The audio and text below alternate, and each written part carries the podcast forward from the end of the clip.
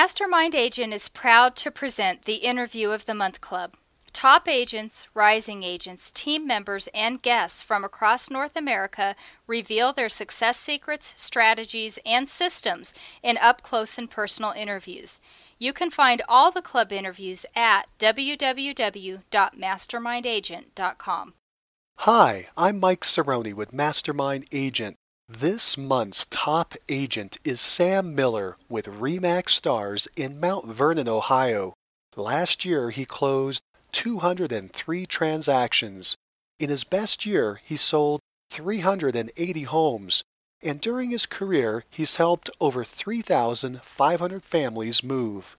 He operates a team with seven members one closing manager, one listing manager, one marketing specialist, one online marketing assistant, two buyer agents, and one team leader. Sam Miller is the team leader of the Sam Miller team. He has been an agent for 26 years. He works the Knox County, Ohio market. Sam started real estate when he was 18 years old, directly out of high school. He mentored under his successful grandmother for the first year and had a quick start. Sam continued the concept of family practice when he added his wife and later his daughter to the business. He will describe the keys to working with your spouse and child. Sam has built a powerhouse team in a very small market of 15,000 people. Over 20% of the town is a past client. His monthly market share has been as high as 30, 40, and even 50% of his entire MLS. Sam is a proficient marketer. He talks about a wide variety of lead generation, including magazine ads, newspaper ads, direct mail, postcard, marketing reports, brochures, yard signs, movie events, sphere of influence, geographic farming, first time buyers, video emails, branded websites, stealth sites, and more.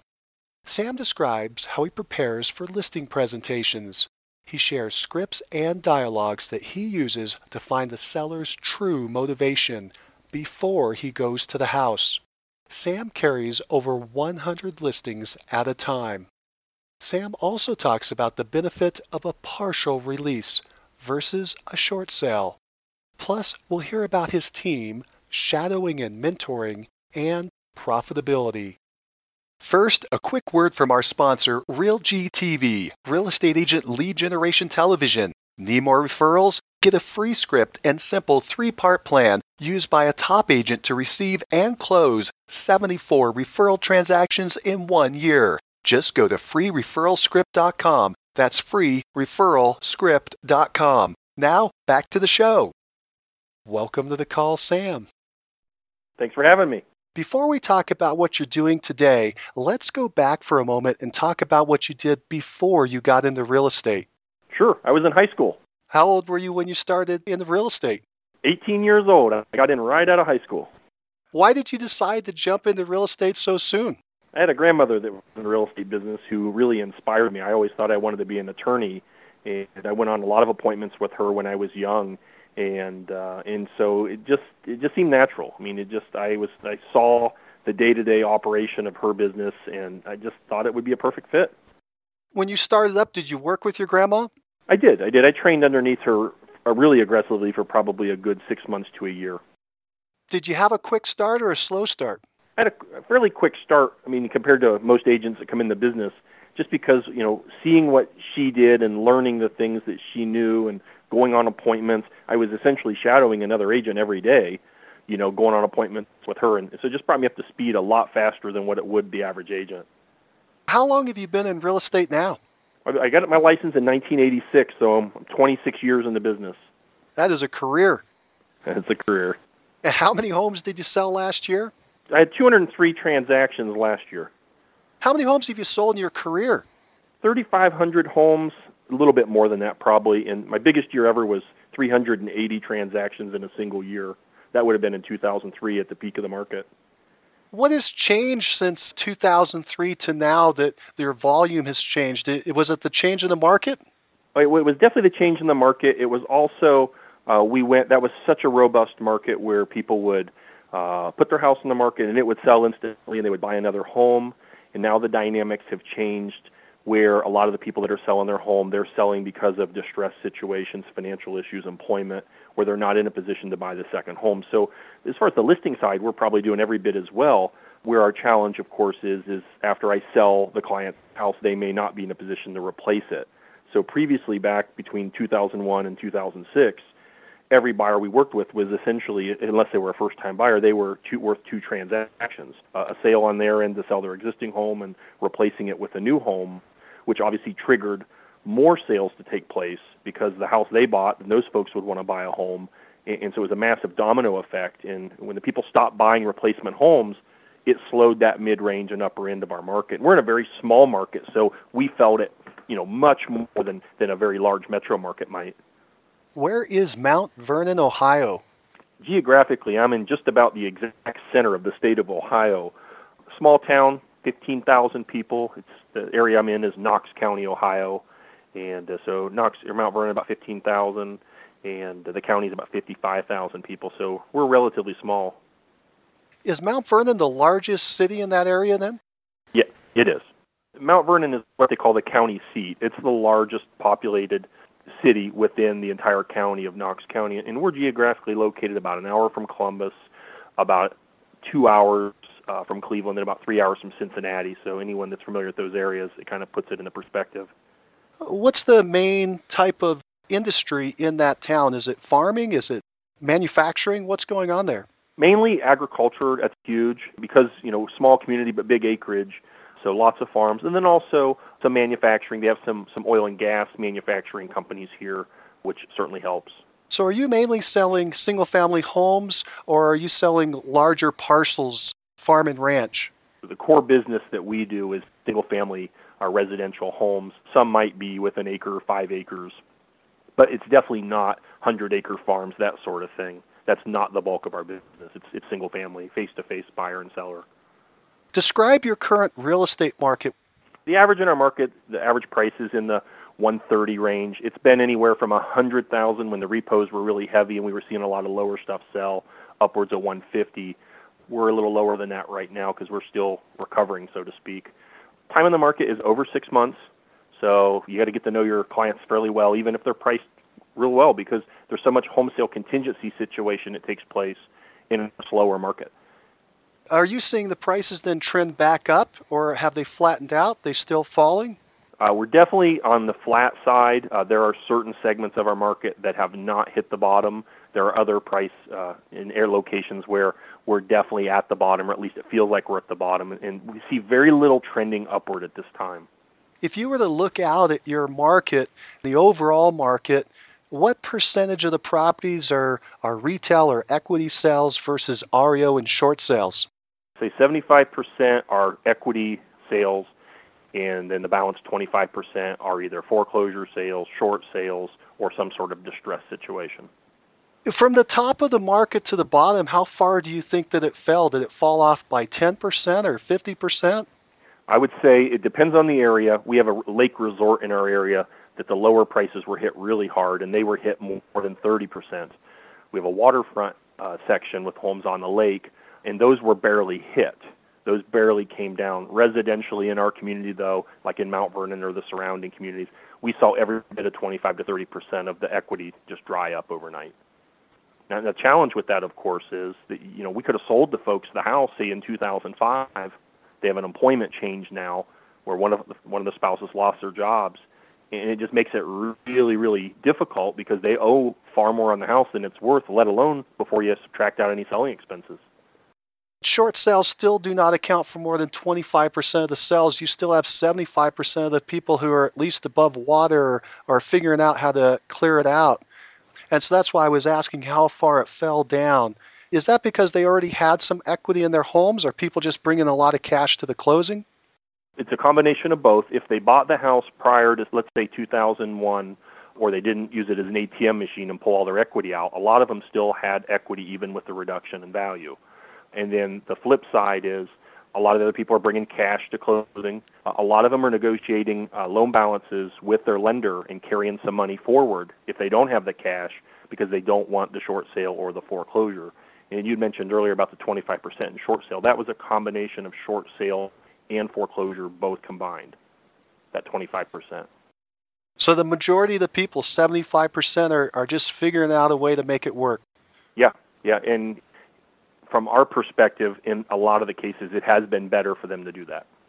Do you have any kind of niche, or would you consider yourself more of a generalist? I would definitely say because of the size of our community, you have to be more of a generalist. In our market, there's basically somewhere in the 600 to 800 transactions a year, depending on the year. And uh, so, with those, that few number for an entire board of realtors, you've got to be able to do all of it. You actually have a huge market share. I mean, if I'm doing that math right, you have like a anywhere from a 30 to a 50 percent market share of your entire market. Well, there have definitely been months where we've had close to 50 percent. You know, that's the the total number of sales. My number I gave you 203 is number of units or transaction size. So you have to actually take that number and times it by two. So, and on average, I can have 20 percent uh, market share pretty easy. How many agents are in your board? Uh, we've been anywhere from on the high side 140, 150. I think we're down now in the 80s, 90s. And the, the challenge with us is we're surrounded by boards. So like Columbus is huge. It's a metro area with 5,000 people. So we constantly have agents from that market coming in and trying to cherry pick stuff in our market as well. Could you give us a list of the different ways that you're generating business? Sure kind of fun. We're still doing print marketing. You know, so many people talk about print marketing not working anymore. One of the things that we found is our success rate with print has actually gone up at the time that most of our competitors pulled out. And I think for a couple reasons. One of which is it's something they can hold in their hand, they physically see, it still makes that uh, impact. And the second thing is so many of our competitors got out that all of our print, the, the news, the uh, magazines, the direct mail postcards actually stand out probably 10 times more now because I'm not competing with most of the other agents when it comes to print. So that's a big one. I mean, that's that's a significant portion of our, our business that comes from marketing is, is still print. And then the other thing with print that's so sweet is so many people claim that you know, online marketing, you know, they're doing 80% of their business from online marketing, but what they don't tell you is that they're still doing segments of print that are collateral marketing to drive business from the print to the web. And uh, so that's that's key for us because everything we do in print drives it back to our online marketing. So and then obviously online marketing is massive. Our sold sign marketing and our, our for sale sign marketing is huge. We're using a, a reflective real estate sign that practically glows in the dark. So that has been significant. Uh, that's probably been one of the better things. I would highly recommend that to any agent that's considering upgrading their real estate signs. Is definitely go with the reflective signs. Would you consider print direct mail? Sure, because it is it is a form of print. It is a tangible print item, so I definitely lump that in together. Then let's break those out individually. Let's start with let's just pick one. How about the newspapers?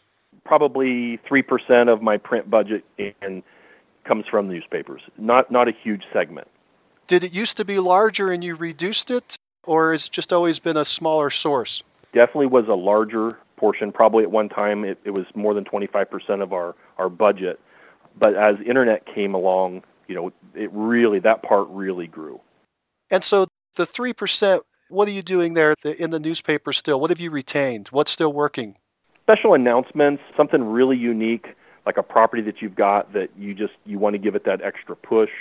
Sample monthly payments. If someone, you know, if, if that market is, I've got a bunch of houses in a certain price range where the sample monthly payment is as cheap, if not cheaper, than what the average rent is that's a great way to drive traffic back.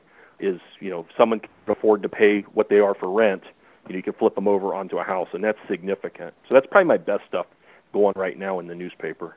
Those are display ads versus a classified ad. It's more of a classified ad. In it's just a, uh, a text line item ad. Okay, so it is classified. Yeah, and the neat thing is you can go into the for rent and the homes for sale section, even if you're not with a place for rent, and that really has helped as well because you have people going looking at at homes for rent, and you know you have a house for under 800 a month or under 700 a month that they can buy, and our average rent in our area is like 815. So it's like, why wouldn't you buy if you could? All these things that we're going to be talking about in print, you're driving people over to your online site. Is that correct? That's correct. How about magazines? Lots of print in magazines. I run anywhere from a low side of 15 pages a month in a magazine to as high as I think we're running 22 this month. All the listings that we have, we run, eh, you know, all of them in the magazine until they close. What kind of magazines are these? The traditional Homes book type magazine, like a Homes and Land, a, a Harmon Homes.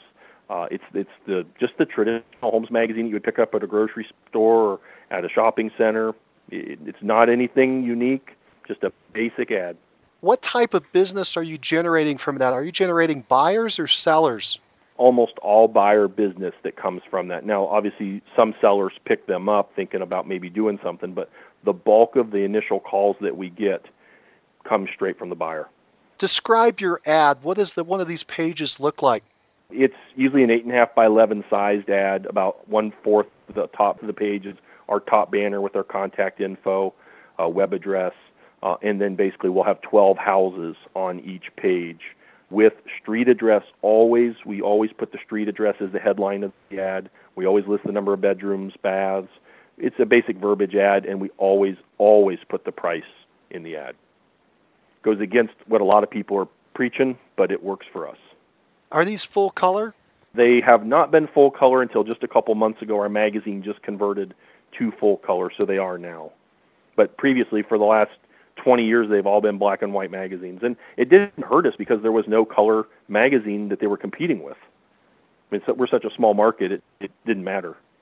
How are you doing a call to action? Are you asking these people to call you on the phone? Are you sending them to a website? Are you doing the old fashioned ivr the 800 number? Where are you pushing these people? We're out of the ivr entirely. We're not using ivr any longer and haven't for a bit. Um, we're driving them to the website. Every page has got the website in two different locations for more information on these properties, visit, and it's got the web address knoxcountyohio.com. And then obviously we have local phone number and toll free number. Um, we still get a tremendous amount of phone calls off the advertising, a lot of call ins. Hey, the house still available? And the neat thing about these magazines is it takes from when you turn the ad in until the book hits the street, it's about three weeks old. So some of the things they'll call in on are under contract or sold. And so that engages you into a whole different conversation about what it is they're looking for. So just opens the door. How do you track whether this is successful? When they go to the website, are they having to enter some kind of code or hit a certain landing page? How do you know that those leads were coming from the magazine? We don't if if they go to the web and they don't physically call us, it's harder to monitor how they got to us. That requires us to correspond with them when they'll reach out to us and request more information on a house by the way, how did you find this property? And that's how we'll find out uh, if they find us from the web. From the phone call, they almost always are saying, "Hey, I'm calling from the, you know, Homes Magazine," or "Hey, I saw this house in the magazine on page 13." So we're logging in every time someone calls. We're tracking where that lead came from. What percentage of your print budget are you think you're putting in the magazines? Oh, it's the, I'd say the print budget is probably 15% of my of my total budget of your overall budget, your overall marketing budget? My marketing budget. No, not of not of my gross revenue. No, that would be too high. You're putting out a lot of pages each month. Uh, how many calls is that generating on the? You're you're tracking your phone calls. How many phone calls is that bringing in? It's a couple hundred on the low side. What other print marketing are you doing? Definitely direct mail, postcards, Mainly, we're doing a lot more just solds than we are just listeds, but we'll do some just listeds. Those can vary from as few as 200 per listing to as high as say 550. In, in what determines the difference is obviously the price range of the property. So, but we're doing that, and then um, the brochures for the brochure box. We're doing full color brochures. We get a tremendous amount of calls or people going to the site from the brochure boxes. A lot of people have went with the QR codes, but they're a little harder to track.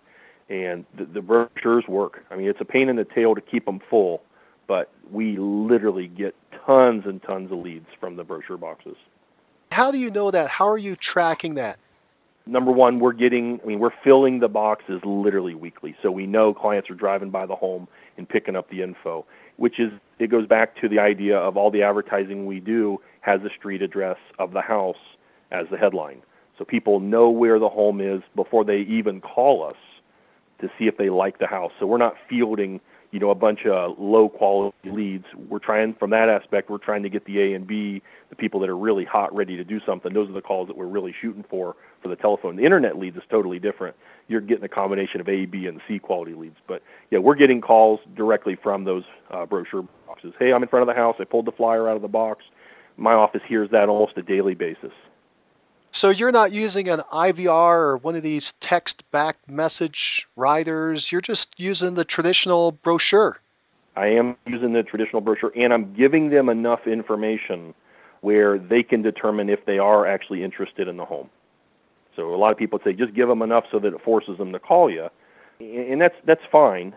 But I, the calls that I want the people to be dealing with from the direct phone call, I want them to be a little better quality, and by giving them that info, it definitely increased our uh, quality of a call.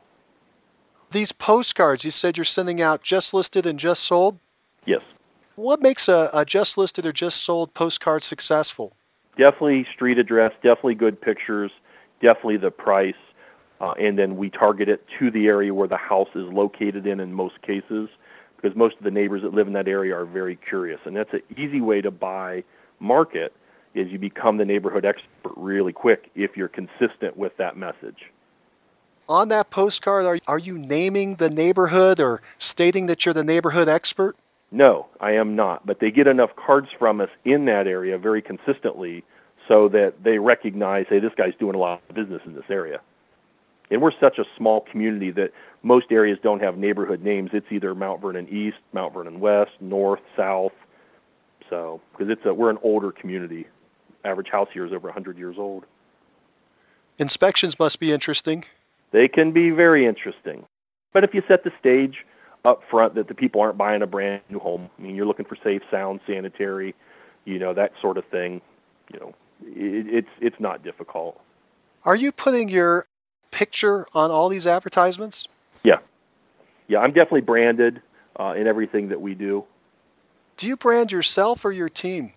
It's still mainly branding me, and uh, it, it's. I mean, some of our marketing is is team focused, but mainly, you know, because I do all 100% of the listing appointments, and so those are the calls that we're gearing on.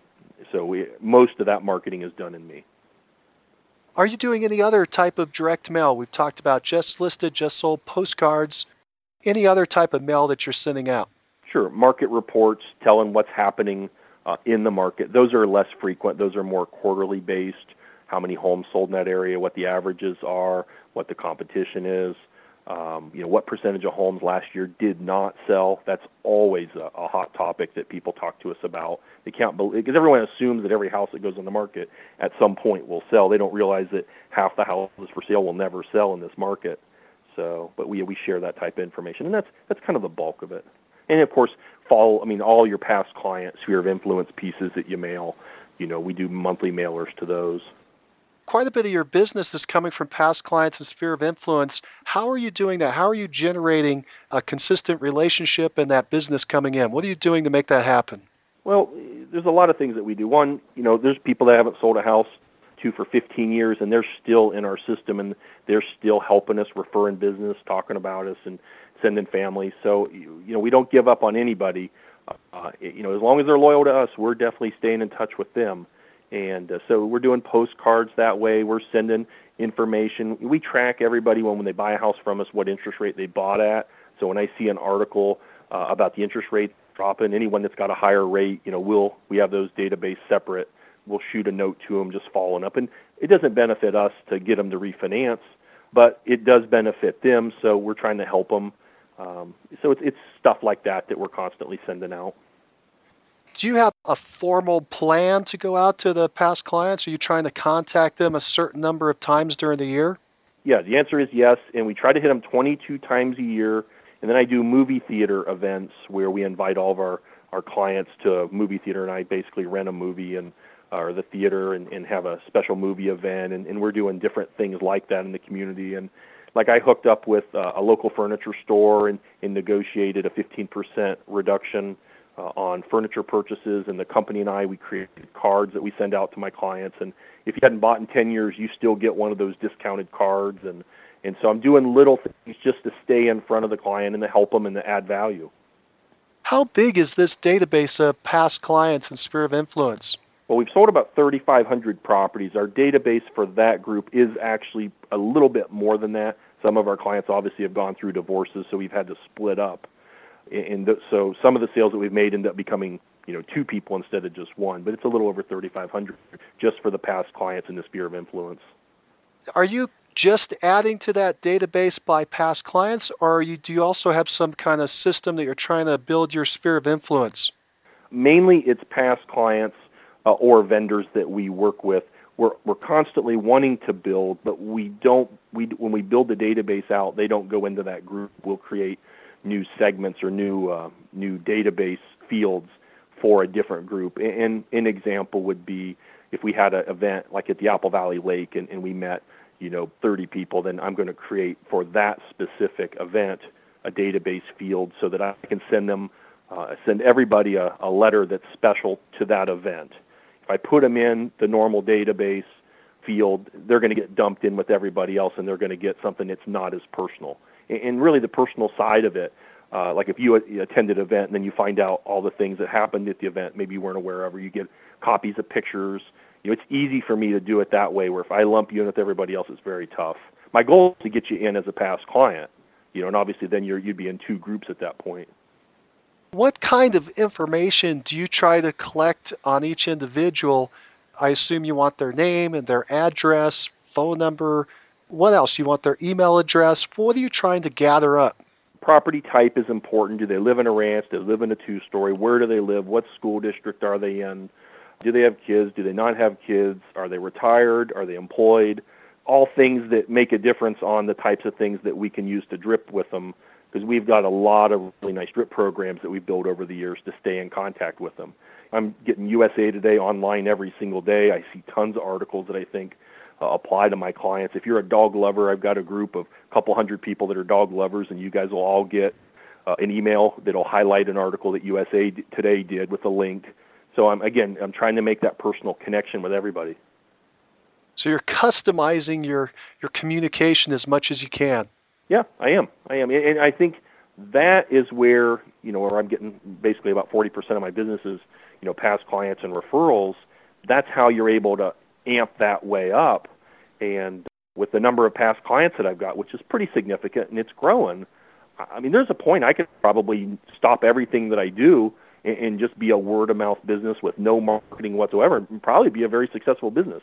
It's not my goal. As the market rebounds, We'd like to ramp back up and do four or five hundred units a year at that time, but we need that back side of the transaction to take place. We we need to instead of just selling them one house, we need to be able to sell their house and, and have them purchase another for us to get back into those numbers. Yeah, I was just realizing 3,500 past clients. Uh, that's like 20% of the town. it's pretty close. Let's talk about these this past client contacts. You said 22 times a year. Break that out for us. What are you doing to contact? That's like twice a month. How are you contacting them? Well, a lot of it's email driven. A lot of it's like the couple times a year is the time change, you know, notifications letting you know to set your clocks, holidays, your anniversary, your own personal anniversary, like for your marriage, your birthday, your spouse's birthday, kids' birthdays, all with cards. You know, the home anniversary of the purchase, the market, couple market reports at least four times a year and then any any articles. And email uh, email a totally different animal as far as making those connections. So, you know, if if you're in five of my database groups, one you're a dog lover, two you love auto racing, you're constantly getting this type of information as well. So it doesn't take long until you hit 22, 25, 30 connections a year. Plus, in a town the size of ours, with the number of listings we carry, you're being in, influenced by our real estate signs every single day. You can't drive down a single street without seeing a couple of our signs. These 22 contacts, most of them are email. Are some of them also mailouts or hard copy? Of that group of the 22, probably 16, 17 of those are actual postcards. Most of them are postcards then? Yep. Yeah, the, like the anniversary is a card, birthdays are card. So, and that, that usually equals five of those contacts time changes twice a year. That's two more. So they add up quick. You mentioned movie event. How often are you doing the movie events? Well, we like to do the movie event at least once a year. It's just a good face-to-face event, and, and we've done something unique with that, and that is that I get to be the guy behind the ticket counter. So when they come in, we have a confirmation number. They'll walk in, they'll give me the confirmation number, and and, and with the number of houses we've sold, you can't remember every single person that's bought and sold, or one of my team members might have sold them a house. So the confirmation number, when I cross-reference it, it's got their name on it. So then it's easy for me to say, "Hey, hi, Bill and Jan, how you guys doing?" You know, and, and it just that another personal connection.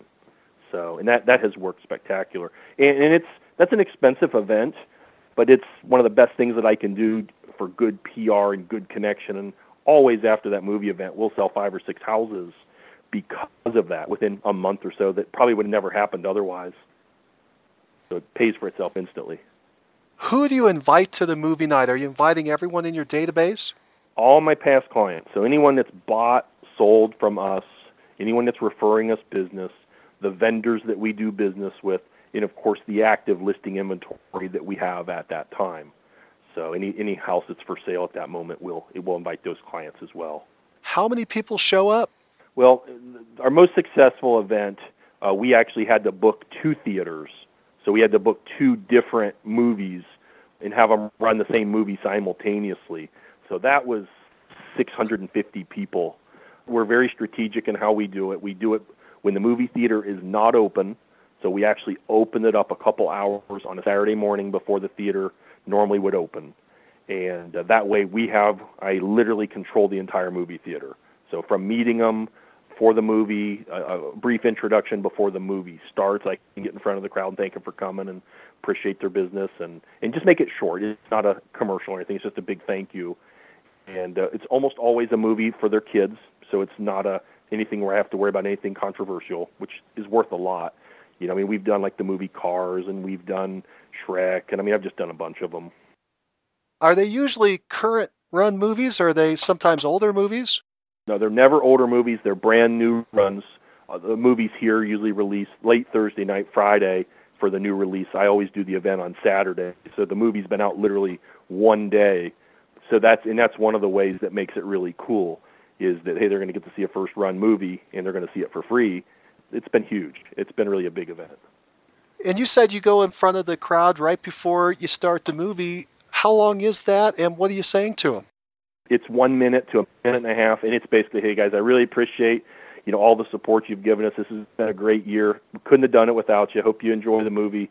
And it's not much more than that. I mean, it might be, hey, you know, the market's doing this, but it's literally one minute, just long, and we don't run any of the the normal preview stuff that runs before a movie. They literally kick the movie on, and we go straight to the movie. Are you providing food or drink? None. The concession stand is open. We basically are providing the the seats, the tickets, and uh, and the, the thing we learned after we did the first event, first event, obviously, anytime you do something the first time, it's a little bumpy. It was very successful, but you, you can easily overfill a, uh, a theater very easily with the number of past clients that we have. And uh, so everyone, they all got postcards in the mail and emails, both, that they had to call our office to receive a confirmation number. And we basically were keeping track of how many, by the number of people that called us, we knew how many people were going to attend and so, you know, like if if you were bringing a family of of three, you know, it'd be Sharoni three was your confirmation number. And, and then what we did is we were able to continually keep a running tally. And then when you came in, you said confirmation Sharoni three, and then boom, I got it cross reference, mark your name off, hand you the tickets, and you're in the door. And, uh, that was that worked so well for us because we would have had a lot of disappointed people if we didn't know how many people were showing up and we had 200 extra people that we had to turn away. That would have been a disaster. So instead, we immediately called the theater and said, "Guys, we got a problem. We've we're way overbooked on this. Can you get us a second run?" And they said, "Well, we'll, we'll definitely do it." And uh, and the neat thing is, since it was not a movie that was run during a normal time, I was able to negotiate a much better price per seat. So it saved us some money as well, because that's how they that's how they they charge us per ticket. I like how you're doing the confirmation number. It's their name and the number of people that they're going to attend, so you immediately know who it is when they walk up. That's exactly right. Because how many times in our business have have you ran into somebody and you go, I know them, I know them, but you know their name. You probably think their street address. You can't think of their name at times, and it's happened to all of us. And it was just one of those things that solved that problem. Uh, that's genius. Plus, because of having the confirmation, you already know who's going to show up and you might study your list real quick. Yeah, absolutely. That's great. Yeah, because that's a fear of mine and I'm sure many others. So that's that's excellent. Do you have banners up in the lobby? I don't. I don't. I bring my moving truck, uh, and the moving truck is no longer a moving truck for clients to use, but but it was at the time. But we still bring it. It's parked out front, and I'm actually dressed fairly casual at the event instead of in business attire. I'm I'm basically like them. I actually sit in the movie, watch the movie with them, with my family, and and it's just a good connection. But but really no banners. But I don't need them because there's no one else there except my clients. And, and what's neat is it brings all these hundreds of people together that all bought uh, and sold homes through us. So they're salmon it up. You know, there's Sam was great. He did this and that, and, and and they're all together. That's the one thing every single person in that room has in common is that they did business with us. And uh, so the buzz is is usually really high, and the thank you notes we get.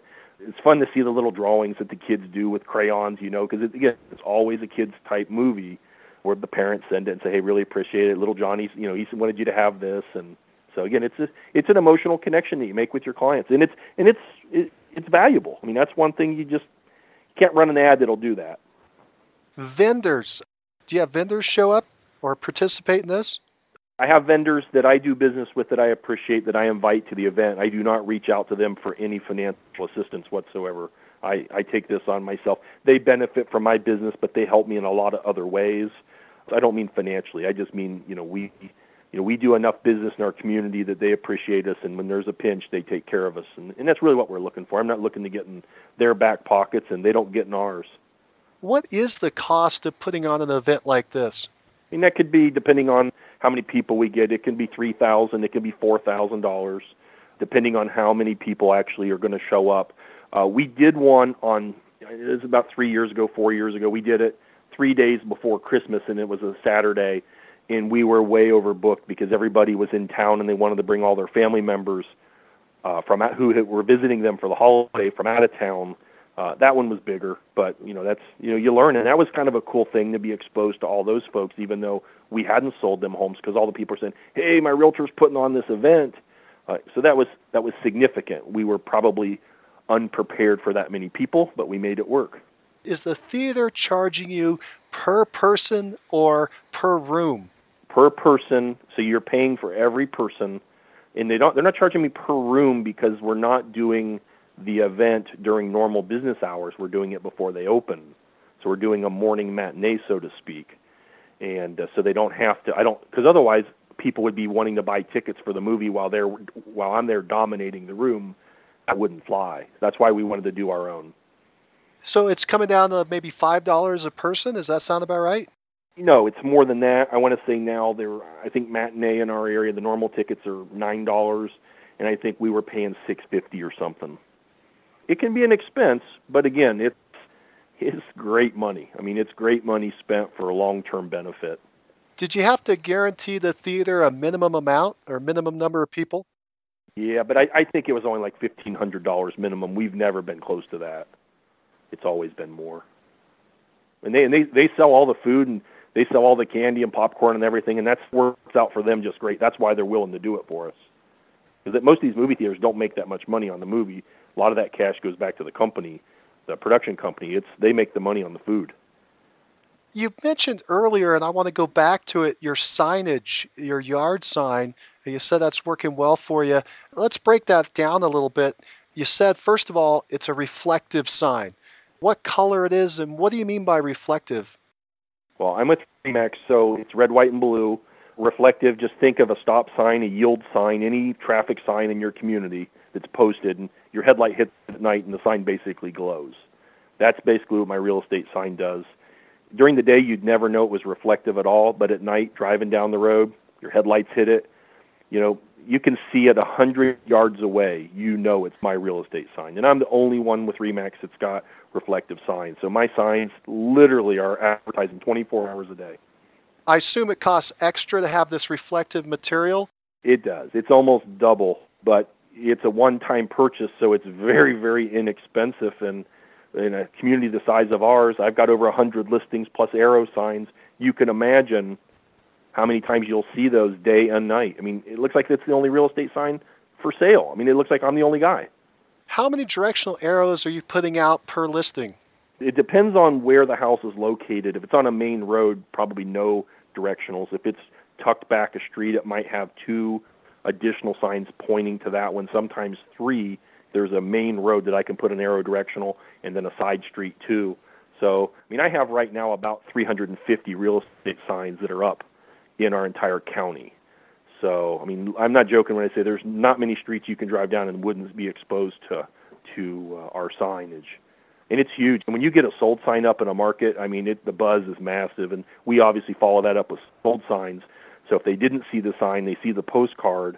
And in the market that we're in, and I think this is significant for the listeners, you know, the, there's so many people that either think every house sells, and then the people that don't think that think they can't believe any house is selling. So when you're sending out just sold cards with a street address and it's in their neighborhood, it gives them a positive feeling that there's activity, and, and we're the ones usually providing that information, so we're the ones that usually call.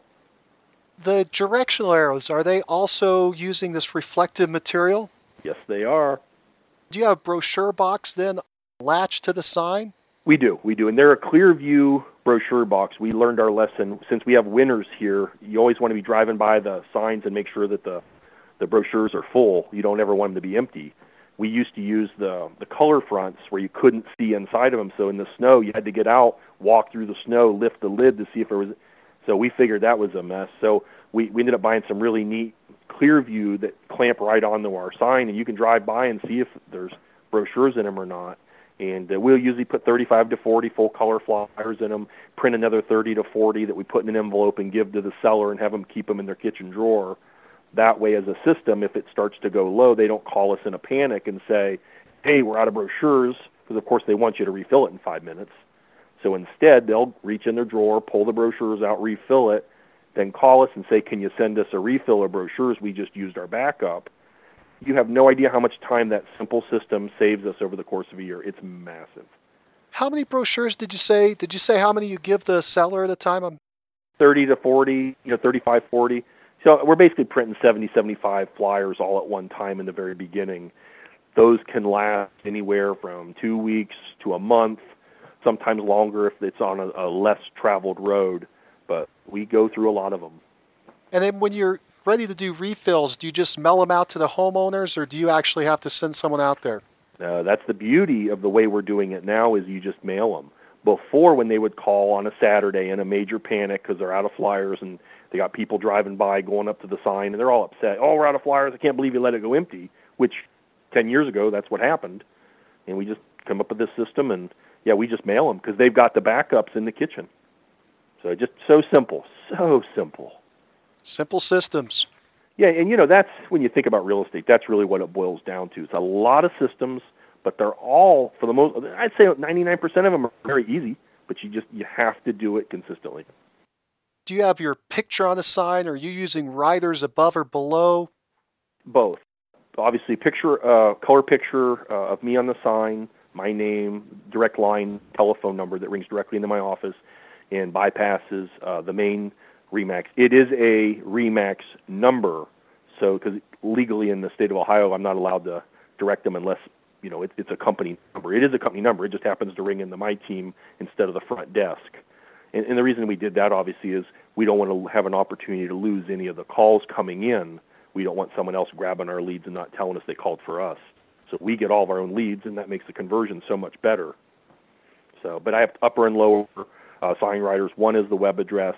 The other is the traditional for sale rider or sold rider, and but the other has our web address.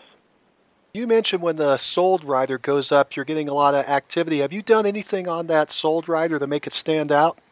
We did one that just said "Sold Fast" by Sam Miller, and we don't use that on a lot of them. I mean, if it's if it's sold in a week or two weeks or something really quick, then we'll use that. I do a sign rider that says "Reserved," before you get through the home inspection process. Once it goes under contract, if I think the deal feels good, we'll put a reserve sign up because no one knows what reserved means. And that generates even more phone calls. Hey, I saw the house down the street said reserved on it. What does that mean? Now we've got an uh, opportunity to interact with the folks that we wouldn't have had otherwise. And then sale pending, obviously, we don't get calls for sale pending, but that creates a buzz because, hey, I see you got a house down the street, sale pending. And again, when you're in a small community, you run into a lot of people all the time, and everyone wants to be talking real estate with you. So it's just a great interaction for us. I want to make sure I got that order correct. When it goes under contract initially, did you say you put the sold sign or the reserved sign? We put reserved. Reserved goes up first, meaning that you know Mike has reserved this house, meaning you're in you're in contract, but you probably have a financing contingency. You probably have a home inspection contingency that we haven't worked through.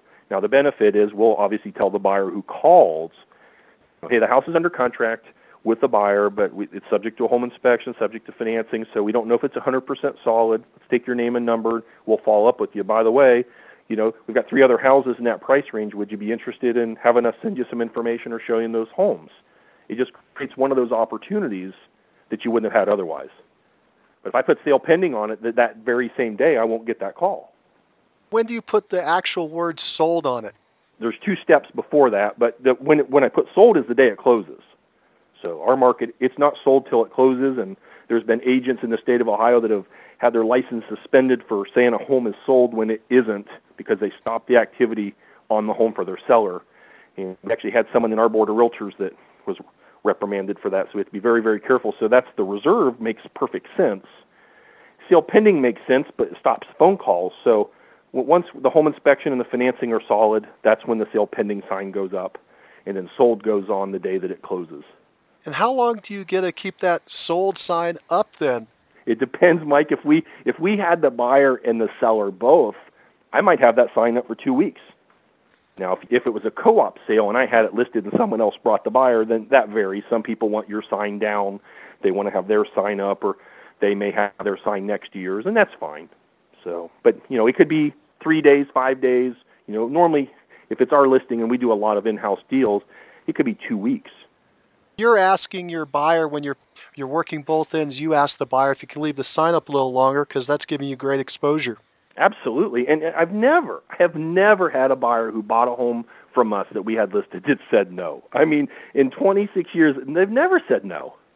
When you are just working with a buyer, let's say a first-time home buyer, and they purchase a home, are you putting your sign in the yard after the sale? I wouldn't put the word sold. We have a special rider that says bought through or bought from. And it's got our name and it's our real estate company. So so the answer is yes, I would put a sign up at some point. You know, in, in part of in a small community, you want to get along with all the other agents. You want their cooperation. So I don't rain on the other agents' parade.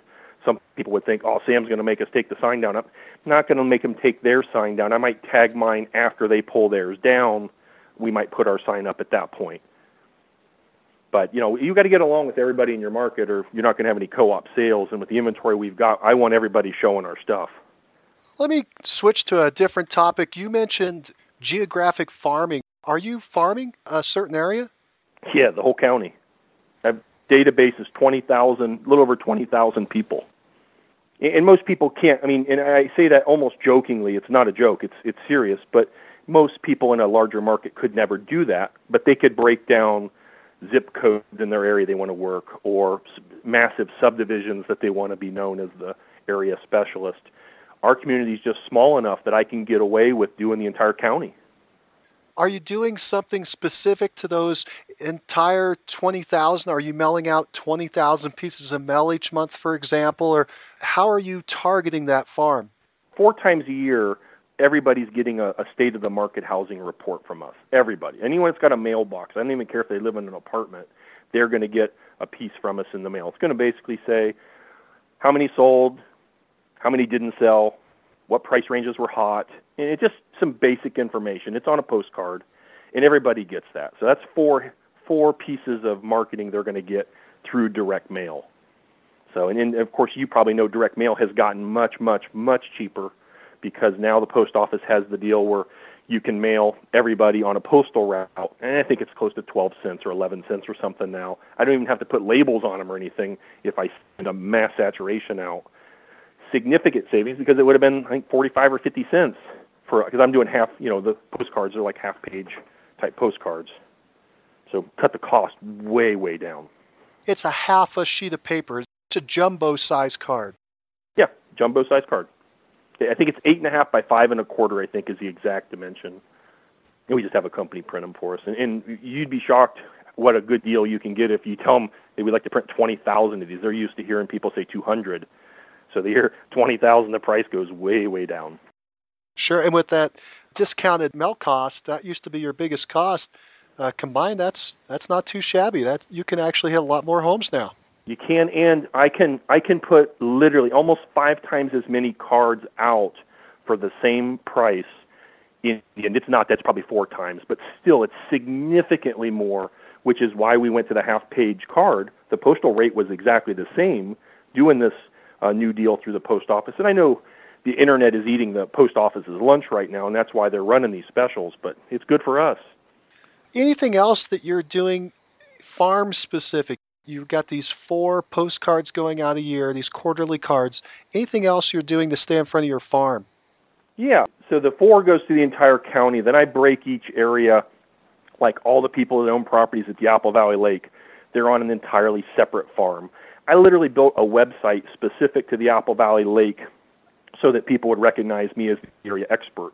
It's not even my normal real estate website. It's a totally separate, fully branded site, applevalley.ohio.com, that is for that community that I sell real estate in. So, yeah, we're all the flyers, all the updates, the new listings, the solds, all that stuff is going every time we list uh, or sell a property, say at the Apple Valley Lake. So these people are hearing from us very frequently.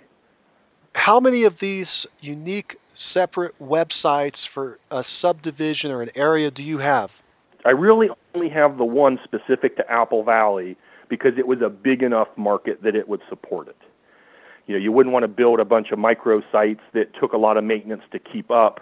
One, the search engine optimization would be really tough to stay on top of. This one is easy to stay on top of, and we're on page one with Google. I mean, that's with all the all the different communities and the clubs and organizations in that area. I mean, we're we're ahead of all of them. You said it's large enough to warrant this. So, how big is this area, this Apple Valley Lake? How many homes are in there? About 2,600 homes, and there's about 6,600 lots. Now, the lots, the balance of those obviously are undeveloped, but people own them. So we do some lot business as well. And as I said earlier, single family homes is the bulk of our business, but we do some vacant land. You know, we'll do multifamily. Are you sending out your postcards to the lots? No, the normal postcards are not going to the lots because the rate of return would be too low. But they are getting the quarterly, the four card quarterly. Theirs is specific. Those lot owners are specific only to Apple Valley lot sales. They don't get any of the house sales or any of that stuff because it's pretty much irrelevant to them. They have a lot that some someday they're going to sell or build on. So they theirs is very very infrequently, only four times a year. And then we're driving them back to the website as well because we're blogging about sales activity on the site as well. So this one subdivision or area, Apple Valley Lake, is it's about an eighth of your entire town. It's about 15% of the whole town. Is that correct? No, it's because it's not in Mount Vernon. Mount Vernon's about 15,000. That's part of the Knox County. That's part of the 55,000 number. So, and like I said, there's 2,500 homes, 2,600 homes there. That's one of the ways you expanded beyond your town then. Yeah, and I, I pretty much had to. My my goal at one point, and, and for 10 years, my goal was to sell, close a deal a day. I needed to do 365 transactions, and I had that goal for 10 years. And, and I got to like 309 and 322, and I kept getting close but I couldn't get to 365. I mean, I was just it was killing me. So I just I just had to grow where I wanted to do business so that I had a bigger opportunity to do it.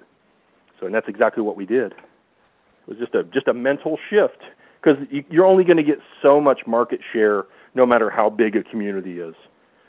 Because everybody's got a cousin, everyone's got a brother, they know someone in real estate. So there's only you're only going to have so many so many available options, I guess. Now, a quick word from our sponsor, RealG TV, real estate agent lead generation television, where top agents reveal exactly how they create consistent flows of home buyer and home seller leads into their practices every month. Need more leads? Hit the pause button right now. Open Google and search RealG TV. That's R E A L G dot TV. Now, back to the show. These websites are you building them yourself or using a company to help you with that? Yeah, I'm definitely not building them. Uh, Real Pro Systems has built uh, several really, really good sites for us, and they maintain our primary site uh, in our Apple Valley site. I've talked with Rob Levy and the Real Pro system. We've heard a little bit about it. Are you using their branded or their stealth sites? I'm using both. KnoxCountyOhio.com is a custom branded site that they built for me. It's geared, you know, strictly on my real estate business in Knox County. Then they built the Gold site. That's the the brand model of the site they built for AppleValleyOhio.com. And then I have stealth sites like I have Knox County Bank Owned.com, which is a stealth site that's geared strictly on bank owned buyers, buyers that are looking for bank owned homes. This is the golden home run. If you're going to hit a home run, a grand slam, this is probably one of the best ways to attract buyers. And that's to advertise, you know, bank owned listings. You don't have to have any bank owned listings to do it either. That's the other beautiful thing. And then people will literally will fill out a form on a website requesting information on bank owned homes and uh, and then of course you get their name, phone number, email address, and then you can follow up with them regarding bank-owned homes. The the thing that most people don't get in the real estate business, I always hear people say, "Well, I don't want to sell bank-owned homes. I don't want to be in that business." They don't have to be.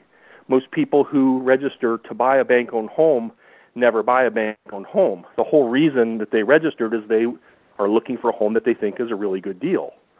They really don't care if it's bank-owned they just are looking for a very specific home in a specific price range. So in the MLS, you have the ability to, to provide that along with bank owned homes as well. It's huge. I mean, it's it's probably the one best thing in the last three years that we did to create more convertible buyers. It's a stealth site. They don't know it's necessarily coming from you. They just think it's bank owned homes in your area. They're filling out a form, you're getting their contact information, What's the key to converting them into a buyer? Following up with them. It's sending them the information on the available bank owned foreclosure, bank owned homes. And then after they get that, we use a video email system where we can actually record a video email uh, and send it to them. It's kind of a welcome type thing. So, you know, they don't know they're dealing with, you know, Sam Miller team when they fill the form out. They certainly know it within five minutes of receiving the first email and uh, but we're giving them everything they want. The connection rate is huge because again, nobody else in our market is doing it. Number one, and so I kind of look at it as if how can you make a buyer raise their hand and tell you they're a buyer? And this site is exactly that. It causes them to raise their hand, reach out to you, connect with you, telling you what it is they're looking for. So it's, just a natural natural way to gain extra business you wouldn't have had otherwise. I, I would say one out of five of those people that contact us never buy they never buy anything at all. Uh, and it's a smaller group versus our email home search, but the connection rate, if you can get four out of five of them to be active on a regular basis and interested in buying, that's huge. Because, I mean, in internet leads, you're lucky if you can close 3 to 4% of an actual inquiry. And, these, these rates are way higher. How high do you think it is? Well, I think if you if you work it, you, I mean, you could close literally four out of five of the people who are serious. They would buy a home. You just have to give them exactly what it is they're looking for. And, and again, lead incubation. This isn't something you'll sell the first day. This may be something you're working with for six months or a year before they're in a position to do it, or you find them the right house. But it's a it's a much more motivated buyer in most cases. So many of these people aren't buying these houses to live in; they're buying these houses as an investment and that's why they're looking for bank owned. Some are contractors that are interested in buying. You know, do having we're in a, a community where it gets really cold in the winter, so these contractors want houses to work on in the winter because they can't do outdoor repair. So they buy a house as a project to keep them going through the winter, where they then get them through until spring, where they can do outside work on homes and make money. You don't get the same number of leads, but the leads you get are much higher higher quality. They're more closable. You mentioned that you follow up right away with a video email. What does that mean? Well, we have the ability instead of just sending a normal email, I can follow up. I can literally sit in front of my computer. I use a MacBook Pro, and I can within one minute I can record a quick video, and then I can send you an email that has that video embedded in it. So instead of just saying hi, you know, it's Sam Miller, you'll literally see me saying, "Hey, thanks for filling the form out. We're happy to help you." You know, in addition to bank-owned homes, You know, we can also help you with other homes of exceptional value, divorces, estates. You know, are those the types of properties you're also interested in, or do you just want to know about bank-owned homes? And so it's it's something totally different. It works on their iPhone, so if they get it, if they get the video email on their iPhone, they click it, it plays. It opens up their YouTube browser. It's totally confidential. No one else can see the video. It's not listed where it'll show up in the search engines and stuff. So, but it's just it's just a neat thing to improve your connection rate. Do you remember the name of the company that you're doing that through? Yeah, Real Pro Systems. Oh, it is with Real Pro itself. Okay. Almost everything I'm doing is pretty much through Real Pro, except my original website I built 15 years ago. Everything else I'm doing is directly through them. It must be working. It's working amazing. The year year that I did 380 transactions, I think we probably had half the leads that we were getting at that time was coming straight from their sites. So it was it was huge. So it's a great product. You mentioned you're working with a lot of first-time home buyers. What is the source of these first-time home buyers? Combination of brochure boxes, people just driving by interested, so that's a big one. We have a uh, website that we promote in magazines and in different places. Email Knox County Homes, which is basically a free service that you can register to receive automated listings sent directly to your email, uh, which obviously is, is set up through Real Pro as well. You would be shocked how many people at any given time will sign up for that. Like right now, we've got about a thousand buyers in our incubation system. Now, b- being very realistic, not all thousand buyers are going to buy, but it's nice to be able to be constantly updating these people with your branded information and market updates because they come around to the housing market, the values, and you've got at any time you could do let's just say you did 50 sales a year off that thousand and just say 5% of the people buy that's pretty simple because it's an automated system. It doesn't require a lot of effort because it's got a drip campaign built into it. So you're staying in touch with them without staying in touch with them. How are the people being driven to that form? Are you driving them there from the print? Are they finding it through seo how, how are they getting there? Print backsides of the brochure boxes that's helping. We're blogging information about it. We're using like Active Rain. We're using Craigslist, different places with links, and it, it's just a combination of just good marketing. What do you think a first-time buyer needs? What's the difference between working with a first-time home buyer and a move-up buyer? What are they looking for? How are you providing that? Why are they going to you instead of somewhere else? I think the reason that they're coming to us, probably the most simple reason, other than if they're filling out the email home search, is that they see they see us, they recognize us. We're a pretty well-known name in the community, so they're familiar with us, so to speak. And uh, so I think that helps us. And then we're offering a lot of a lot of online options where they can look at stuff online without having to talk to anybody. And, and that's a big thing a lot of people, first time buyers, don't want is they don't want to be hounded they just want to kind of move at their own pace, especially the folks that are heavy in the internet, and that seems to be coming more and more the first-time buyer. So we provide a lot of information, give them the option to drive by the homes before they ever call us. So we just we take a more friendly approach instead of you know trying to just hook them by you know getting them to call in on something. Any other keys to success with first-time home buyers? The financing aspect, the monthly payment side, being able to get them in with little little cash out of pocket because in our market, a lot of people right now with the economy don't have a lot of cash. So creating some real good options, uh, I think, is is pretty key. But again, just making the process really simple for someone, less intimidating, and then having someone available to help them. Because I, I don't I don't work with a lot of first time buyers, but I have two buyers agents that do. When you're working with a buyer in your market, are you requiring them to sign a buyer agency agreement? I am not. I'm not requiring them to sign a buyer agreement. I never have anybody sign a buyer agreement. They're free to bail on us at any time if they want to. Uh, it doesn't happen often, but you know, it can happen. But there are times that there we'll meet with a buyer that we're not sure we want to work with. We just think that you know there's it's a potential challenge, so it's an easy way for us to separate. And, and basically, the thing for us is, you know, it's it depends on their attitude you know, someone who wants a two hundred thousand dollar house for forty thousand, it's pretty easy to not get involved in a situation like that because that's just not realistic. How do you create loyalty with the first time buyer if there's no agreement between you?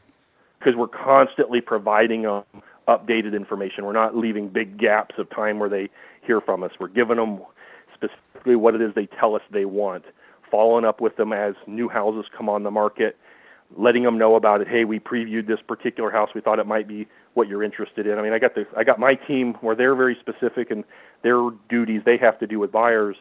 They, I mean, anybody could be a great buyer's agent if they didn't have to run the rest of the real estate business. If all they had to do was work with buyers, do daily searches, help them with their financing. It's not like trying to be an agent doing every aspect of the business. So, and that's basically where I've got people committed that that's what they do. Accessible is important. Let's talk about sellers for a minute. You've got, what'd you say, over 100 listings out there right now? Mm-hmm. That's correct. Why do sellers hire you? What is your competitive advantage? I would say there's probably 10 to 15 serious advantages, but the ones that, the reason I think most of them call us is we have a reputation for getting their home sold. They know we're actually selling homes in the market where most of the other agents are not, uh, or they're selling very few. You know, I probably last year, just on the listing side, we probably sold 20 times uh, more than the next closest competitor. And uh, so they know we'll get the job done with better marketing, better technology. You can go online and, and compare, and that's what a lot of the people do. The sellers, they'll look at what we're doing versus, you know, the other the other companies. There's so many agents that their sites are haven't been updated in you know 10 years. So, you know, just the different approach. We've taken a more proactive approach. Plus, we're very active in the community. Do you send out a pre-listing package? There's two two answers to that, and that is it depends on the, the property. In a lot of cases, we don't. What we do is we used to years ago, but a lot of what we're doing is the pre-listing interview on all of our appointments, and just asking a series of questions about the process of of them selling their home and what's important to them, and have them tell us about their home. Are you doing the listing presentations? I do all the listing presentations. So every listing appointment, every listing we have, I personally met with the seller. I don't do the pre-listing interview. My wife or Courtney, uh, my leads manager, uh, listing manager, she and Carol, my wife, will ask the questions before I go out. Do you use a canned or standard listing presentation? Uh, no, I, I do not. I actually take my laptop based on the, the answers that they gave my office when they did the interview uh, will depend on what specifically it is that I talk about. So I have I have some very specific things I always talk about, but I'm trying to gear it towards what specifically it is that they want to know. I mean, I could spend, you know, I could do the same presentation every single time, and I'd probably be there three hours every single time. So we pretty much narrow it down to the three or four really key things. There was a, a book that I read called The Wedge, and the book talks about what is the one thing that you offer that's different that the client wants that makes the difference in them hiring you. And uh, so using that concept, find out what it is that's important to them, and then show them how it is that, that we that we work that helps them with that. What are the common things that pop out of that that review that you're doing up front? What's the common item that's the wedge that you're discovering? I, I assume there's just a few of them that keep popping up over and over. Well, well sure. Uh, we want to get as much money as we can, but we want to get our house sold. That, that that's always. If there was a number one thing, that usually is it. And so you have to demonstrate what it is that you do that's different than everybody else that causes your houses to sell. And and we ask up front. I mean, we ask a series of questions of the seller, so that I know that when I get to the appointment. And I won't go over the whole list with you because it's extensive, but basically we want to know where the house is, you know, how they would rate the condition of the home. Would they say it's below average, average, above average, or outstanding? Have they made any major improvements to the home in the last five years? How many bedrooms, how many baths, square footage, things of that nature. And then some of the key questions. Where would you estimate the value of your home to be? So I'll ask you, Mike, where would you estimate the value of your home to be? I figured maybe 150. So, Mike, I haven't seen your house, or my wife would say, you know, Sam hasn't seen your house, Mike, but what would happen to your plans if your house wouldn't bring 150? What if it would only bring 138? What would that do to your plans of selling your home? Well, that'd make it a lot more difficult. Would you still need to move, or would you th- second guess it and maybe consider keeping the house or renting it? Yeah, we probably still need to move. Okay. And, and do you think that's really important information to know before you go on the appointment? I mean, you just went from a, a B listing appointment to an A plus because you're motivated. So, and I, I might gear my appointment now on timing because timing now is ultra crucial because you need to move. And you might say, well, I'm taking a job in another city. We have to go. We got to be out of here in 60 days. I would never know that without them asking those questions. Do you ever cancel a listing presentation based on the answers to these questions? Normally, I don't cancel. I may personally call if it's one that's really iffy, and so I may I may do a follow up second call. They'll book the appointment, and I'll just follow up by phone. Just say, hey, really appreciate you calling us. Just had a couple questions. Do you have a few minutes to talk to us? And then whatever the issue is that I'm concerned about, then I'll kind of go over and have them explain to me a little bit further. So you're trying to figure out the motivation on that call to find out where you're going to go in your actual appointment itself. And you're also trying to identify their, their hot buttons or hot issues. What other wedge items are popping up? A lot of times they were listed with another real estate agent, and so that comes out in the questionnaire.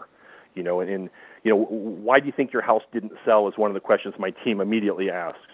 And it's always interesting to hear or read the responses of why they thought it didn't sell, because it isn't what a normal real estate agent would think was the reason.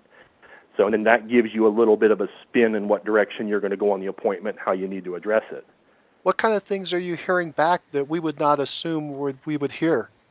Probably give you a couple. Uh, one of which is, you know, they, they advertised our house really great, but it just didn't seem to attract any buyers. You know, that, that's something that we hear. And I'm like, it doesn't make sense.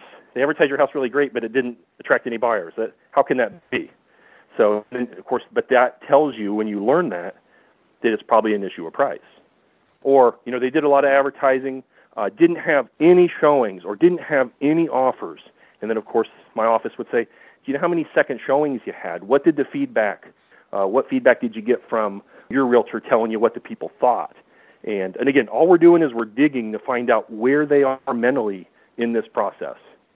Going back to your original statement when you're doing this preliminary interview, if I had mentioned that the value of the home I, as the seller I thought was 150 and you either know from the area or pulling up some quick comps that it's it's only going to be 110, I assume you're going to call me and if I'm not willing to come off to 150, what's going to happen?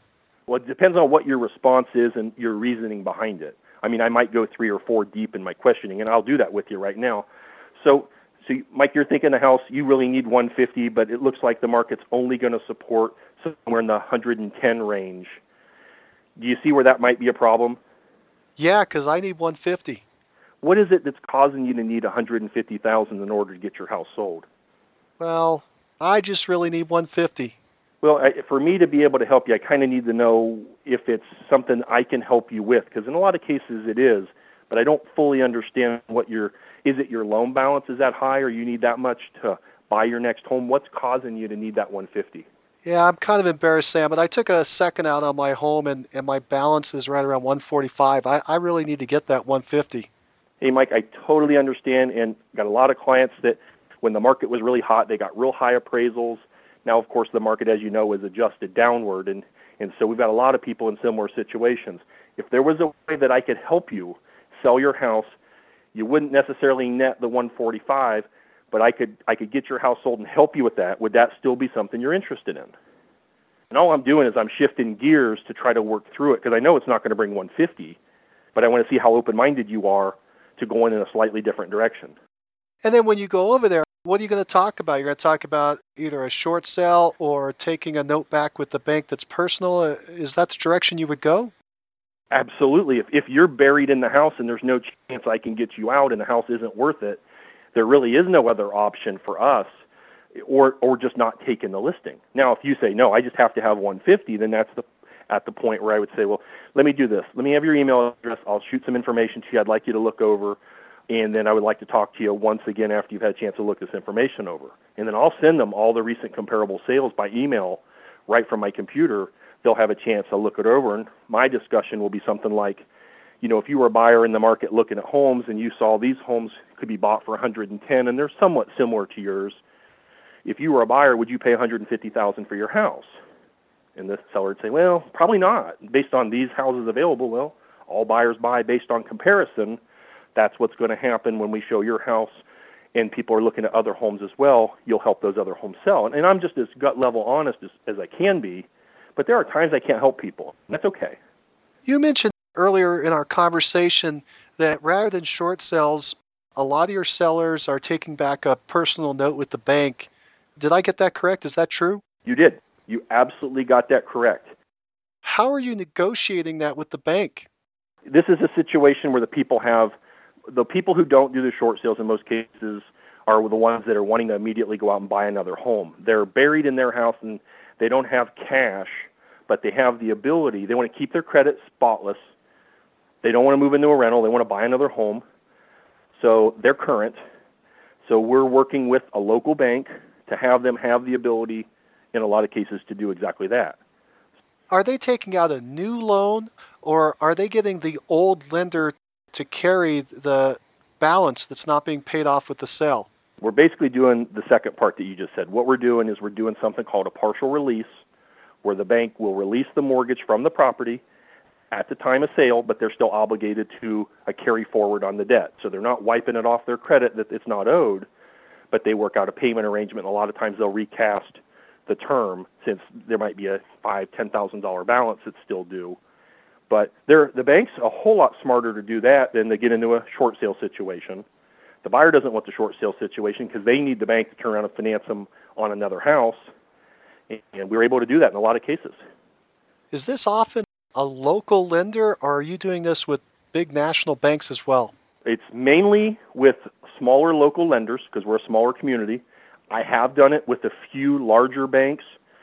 I've done it with banks where they have the first and the second mortgage both. Because back, I mean, years ago, we were doing a lot of 80 20 split loan type deals. You know, back in the uh, early 2000s, where they had an 80% first and a 20% second, and we're getting some carry forward on some seconds. And we've got a loan program where I can sell people houses with little or no money down on the entry level type homes, and that works. And, and the difference, the bank is still getting whatever interest rate they negotiated in most cases, which is better than they could get today. I mean, you look at the rates they were in the early 2000s; they were significantly higher. So for some people, it makes sense. The people that are typically doing this are are they more often moving up to a larger home, down to a smaller home? In most cases, they're moving up. There was something that happened in their family that requires them to need something bigger but they can't sell their house. Let's do this. Let's talk about your team. How many people do you have on your team? And then walk us through the titles and what these people are responsible for. I have seven people on my team, including myself. And of course, mainly what I'm doing is negotiating contracts, doing listing appointments, and coming up with new marketing ideas. That's mainly my, my position uh, and team leading. My wife, she runs the closing department. She handles all the contracts as they go pending sale. She takes over, works with appraisers, works with home inspectors. Know, she's following up, finding out where things are at, talking to sellers, helping negotiate with uh, home inspection issues, things of that nature. I've got a listing coordinator, Courtney. She handles once the listing comes back, she enters everything into the software, does the initial follow up with the seller and introduction. She does all the showing feedback, follow up with the seller until the property goes sale pending, and of course that's when she hands it off to my wife. And they literally sit in the same room across from each other. They can hear each other's conversations, so they both become aware of where things are at at any given time. So that makes it very, very nice. Then I have a marketing person who's licensed, but as soon as I list a house, he goes out, measures the home, photographs, starts working on a lot of the marketing, the brochures, MLS, all that. So I don't have to deal with that part of it. He's very good uh, better than I would be myself. That's the that's the benefit to the seller, and he's a photographer, so I mean he he really gets some amazing shots that I probably couldn't get.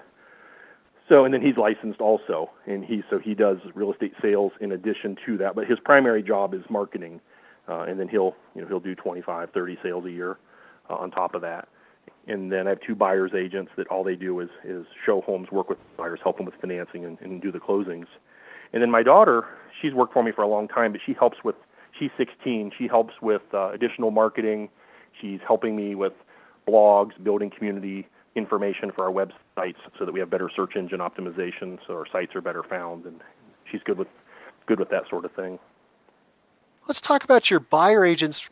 Do you have a quota that they have to achieve each month or each year that they have to sell a certain number of homes? Well, in the peak of the housing market, you know, they were doing 50 plus deals a year themselves, just feeding off of the leads that we were doing, uh, that we were creating. Joe, Joe's, you know, he's doing a whole nother job plus that, so his quota is not as high, but he actually hangs with the other team members a lot of the times too, because he's helping me with other projects where he's picking up leads. But yeah, they they have to do 25 bare minimum to even stay there. They're not doing 25; it's not productive for any of us. And I would have to put someone else in that position. Now they tend to do more than 25, but but that's the bare minimum standard, and that's in the current market we're in. I assume that you're paying your buyer agents just a split or a commission. Actually, I, I have one that is on a, a flat salary, and I have one that's on a 50-50 split. And then Joe, who works for me doing marketing, I have him on a normal salary for his normal job, and then a much lower split than 50-50. He's on much lower because he's he's getting paid through the other salary. That's very unusual to pay a salary, a flat salary. How's that working for you? How did you structure that to make it work? Actually, she came to me to make it work based on some very specific circumstances. She lost her husband, and uh, so she had a specific need. And initially, I was kind of skeptical. I thought, well, the production level is going to go down if we do this. What I found is that wasn't the case at all. What she was looking for was security, uh, and so it worked out in my favor from a financial standpoint. That actually net even more money now, and she's happier because she knows exactly what she's going to get every single month. And so great salespeople aren't always motivated strictly by how much money they make. Some of them, depending on where they're at in life, have other circumstances, and so sometimes sometimes you have to ask the right questions. And in this case, it just worked out. She was someone who was already working for you, so you already knew her track record. Is that correct? Yeah, yeah. She had worked for me at the time before I put on salary for 12 years. Yeah, and in her income in her peak years back in early 2000s was a significant six figure salary, not salary, but commission that she brought to herself. But like I said, circumstances in life change, and so that worked out. Are all the people on the team licensed? No, I have two. My daughter's not licensed. She's 16, and then Courtney, my listings coordinator, is not licensed, but everybody else is licensed. And I, I pay, and that's I want to make this clear. I pay for each of the team members' RE/MAX bills and I provide all the office space and all the technology. You mentioned that you're working with your wife. How long have you been working with your wife? 22 years. So it's been a while. It has been a while. It's been wonderful. How do you make that work? Certainly, there are days when each of us is having our own challenges where it becomes more challenging, but you both have the same goal. I mean, that's the if if she's having a tough seller, then I quickly learn which sellers are tough and who I need to talk to more frequently in order to keep that calm. It, it's certainly harder when the average days on market is much longer. You know, back in in the early 2000s when the houses were just you know put a sign up and a couple months later it was closed, that was awesome. But the longer market, you carry more listings and inventory longer. Where back then you'd carry 40 or 50 listings, but they were constantly turning. So it, there's more of a, a stress level that's taking place in this market. Plus, people are having challenges financially right now compared to what they did back then. So it's just a different environment, but but we make it work. I mean, 22 years doing it, and we keep on going and doing fine. Was she already an agent before you teamed up together? No, she was a school teacher. So and I, I was the one that brought her in, and she actually worked worked part time initially, and kind of liked it, and we business kept growing and growing and growing, and we both kind of looked at each other and said, "I don't think teaching is going to be in the future for you." And she kind of agreed. but at that time, I think I was doing like 50 deals a year or something, and you know, we were trying to go to 100.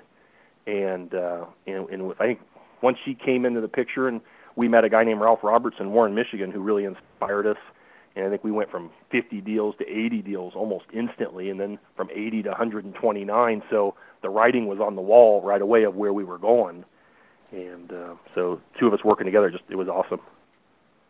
Have you learned anything along the way that makes it easier to work with your spouse? In other words, do you compartmentalize maybe? You each have a certain area that you're an expertise at, and and leave the, the rest to the other side? How are you making that work so you don't conflict? Or do you conflict on decision making?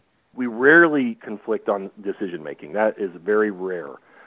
she takes over once the house goes under contract, which I'm only pulled in at that point if there's a challenge. I mean, she's moving the papers and we're using systems so everything moves usually pretty smooth. So no, we we don't have a lot of uh, conflict. Where our conflict is mainly is if you have a, a customer that has unreasonable expectation, and, and usually it isn't that they're they're difficult people. It's they've got something going on in their life that's just creating a massive amount of stress and we're the first people that they can reach out to and say, "Hey, you got to do something more. I got to get my house sold because they're going through a divorce or whatever their circumstances are." And that can be stressful. I mean, it can be stressful, but you know, we both kind of work through it. And like you said, we departmentalize. I'm I've got a whole different set of duties. She's got a different set of duties, and pretty much kind of run our own thing. How did it come about that your daughter works for you? that came about back in when the the personal marketing phase was really big in real estate and the personal promotion was huge. We were using her in a lot of advertising because you know she was she was young and cute. We were putting her in ads and, and that worked out great. And that became a uh, nice way for her to make a little bit of money. Uh, we would obviously pay her for that, and and then she's interested. I mean, she loves technology, and a lot of our business is geared on technology. So so it's just been a nice fit. But she doesn't you know, we don't have her on insane hours or anything. I mean, she's still in school, so you know, we respect that. And she plays sports, but she's able to help, and, and that's worth a lot to us. You talked about shadowing and mentoring. Did you shadow and mentor agents early on, other than your grandmother? Yeah, yeah. The, the guy that really boosted me is Ralph Roberts out of Warren, Michigan, and, and what I loved about Ralph was he was the first guy that I had ever heard that was selling a house a day. I mean, I think he had done 365 deals back in the in the 1990s, which was major. I mean, that was a serious accomplishment. And so I wanted to find out what he was doing different than what we were doing at the time at 50 deals a year. I mean, I knew there had to be something major difference. And uh, so we uh, called him and scheduled a time and went and, and paid him and, and spent a day and a half with him in his real estate office. And I rode around with him all day on appointments, and my wife worked with his admin team and it just opened our eyes to what was possible. There's no chance we would have ever been able to do what we're doing now if we hadn't personally experienced what he was doing and and through the years we've shadowed a lot of other top agents that are selling 400, 500, 700 homes a year and you see their systems and how they work and then you fine tune yours and then now we've got people coming in all the time doing the same thing with us. How many people do you think you've shadowed over the years? I've shadowed at least 10 very key agents that contributed to our growth. And I probably shadowed another 10 on top of that that helped us, but maybe we didn't have the gigantic leaps or shifts in our system. Like we shadowed Joe and Sharon Falco from uh, Roselle, Schaumburg, Illinois. And the, what we gained from that experience was a whole different outlook on marketing. They were doing so much in house that within a couple months, we'd made a fairly major investment at that time into new printing technology, new computer technology, so we didn't have to wait for companies to generate our stuff. And and that was worth a lot. I mean, I spent time with Stanley Mills in Memphis, Tennessee. I mean, my wife and I drove down about a week before Christmas and, and just spent a day with Stanley and his staff and just to see what he was doing because he had such a personal connection with his clients that we were like trying to to mimic that where we could connect with our clients on a much more personal level instead of just strictly being business, and, and he was a master at that. And Allan Domb, I spent a day with Allan. At the time, Allan was probably selling 600 units a year and had an 80% market share in Philadelphia selling high-rise condominiums. And so we were saying, how how do you gain that kind of market share? What is it that you have to do? And so we were just constantly wanting to see it and learn it so we could implement it. Why not just get on the phone and call them up? What's the difference between talking to them and actually being there? Well, I can tell you something, or I can show you. And which do you think you'll remember? Most of us are very visual people, and that's why marketing, the visual side of marketing, works so well because it makes a connection. And so seeing it happen was worth a lot. I mean, I've probably spent I don't know, thirty, forty thousand dollars with agents shadowing them through the years, but you know, every bit of it contributed to our bottom line and helped us grow our business. It was well worth it. Now you've turned that around. You've become the expert, and people are shadowing you. Are you still doing that, having people shadow you? Yeah, yeah, I'm still doing. It. I'm not doing it as often because it definitely does slow you down as your production each day. But I certainly will take a couple people a month that want to come in that are serious about growing their business and, and help them. There's a fee to do that. These things are not free, correct? That's correct. Can you tell us how much you charge somebody to shadow you? Yeah, for for one day, just coming in yourself is fifteen hundred and two thousand if you bring a team member, and team member stays and works with our staff while while you will basically spend the day with me on appointments. But like I said, we don't, you know, we only do a couple a month, and I do it more to to give back just because that's how we really grew. But if I don't charge for it, people don't take it serious, and people try to abuse it and just come in and and just spend the day. And so if you keep a little price on it, you, you weed out the people who are just coming in to waste your time. Yeah, you had someone come by years ago named Wayne Turner. He mentioned you in his interview and said that you were instrumental in his quick rise. It, it's a testament to the shadow program and to you. I appreciate that. Wayne Wayne was one of those guys that came in. He he came prepared. He he knew what he wanted to learn, and um, I mean, the time in between appointments, he probably asked me 200 questions. Why did you ask that? What what was important about that? I mean, he was there literally to learn. And I've had a lot of people that have had really nice success. Wayne just took it to a whole nother level. And then Wayne, of course, as your as your interview says, I mean Wayne Wayne shifted. He moved from one market to another, took the ideas, launched it in a new market, and is rocking there too. That's right. That's pretty cool. It's very cool. How many people do you think have shadowed you over the years? I I couldn't put a number on it. I really could. I mean, 75, 80. So you've paid it forward. You're moving that information, that knowledge base along. Yep, sure am. And it's fun. It's fun because then you see these people, you connect with them at, at real estate events, and uh, you hear about what they're doing. And, and what's been really fun is a few of them have actually surpassed the business we're doing and have actually taken it to a whole nother level. And that's, that's a pretty amazing feeling as well to see them really rock. Sam, how important is profitability in your business? Well, it's the key. I mean, why would we why would we work as hard as we do? Why would we put the investment in if it didn't pay us back? I mean, it's huge. It's it's a big part of why we're here. Is your business profitable? Yeah, I'd say we're we've even in the down markets we've remained profitable. Would you mind disclosing to us what your profit margin is as a percentage of your gross? Sure. In the peak of the housing market, when things were absolutely insane, we were doing 63, 64% of the gross revenue was falling back to the bottom line. So we were basically running under 40% expenses. So that was significant. We're right now floating in the 50% range because we're not moving as much inventory as we did. I mean, from 380 deals to 203, there's not as much not as much coming in as there was, but our expenses have obviously adjusted too because a lot of our expenses have gone to online expense, so that's helped us. That's a phenomenal net. How are you keeping your expenses down like that? We literally track absolutely everything that we do. So we have a we have a virtual tour system that tracks how many people viewed our homes online each week. Now you would think, well, how does that keep your costs low? Well, if you keep monitoring what's generating a lot of traffic and what isn't, you quickly learn what you can get rid of. And so it helps us filter out expenses that are not generating huge rates of return and and so that's that's how we're doing it. Also, I have an accountant, and I've had an accountant come to my office every week for over 20 years. Every Friday morning at nine o'clock, and any of the shadows that have come in on Friday have had to sit with me and and watch me do all my payroll and everything. She comes right to my office.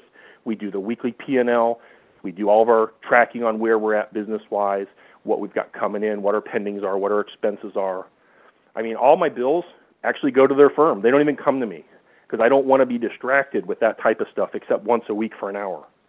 And it helps me stay focused on what I'm supposed to stay focused on. Is that a bookkeeper or an accountant? Both.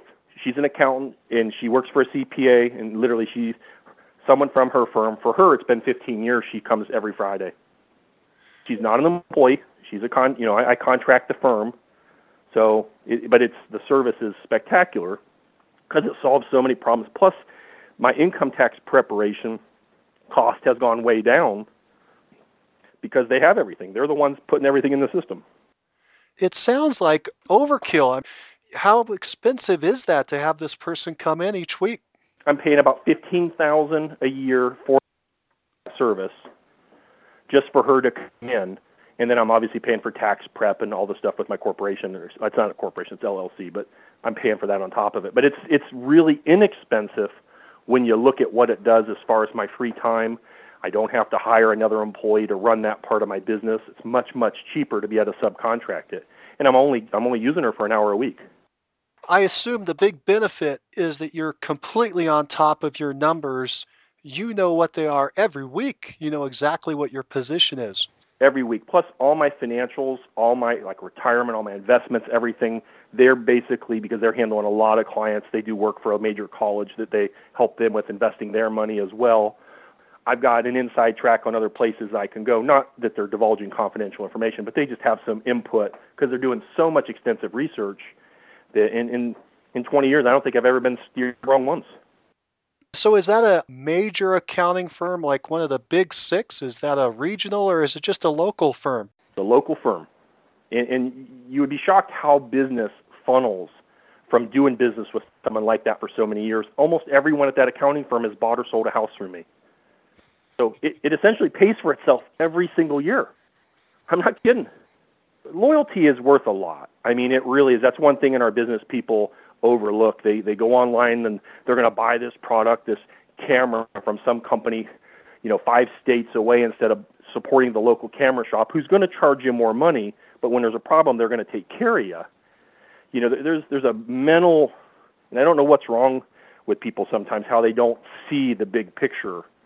That by supporting some of the local businesses, you literally are actually supporting yourself in the end. But if those little businesses in small town go out, those folks don't have the ability to buy and sell real estate. Sam, how do you keep control of your time? I schedule everything. I mean, everything is booked in advance. I delegate a ton of stuff. Most of my clients don't care that I'm the guy that's doing it. They just want to know that it's done and it's done right. And uh, so I'm really good at delegating, and I'm really good at scheduling things that I need to do personally and delegating the other stuff. How many hours are you working in a typical week? a typical week, 55 to 60 would be a very typical week week for me. I could certainly work less. I'm still having fun doing what I'm doing. I still enjoy the challenge. So I like to be very active in the business. Do you use a business plan? Yeah, yeah. I've had a business plan for 20 years. When do you write that business plan up? Are you doing it once a year?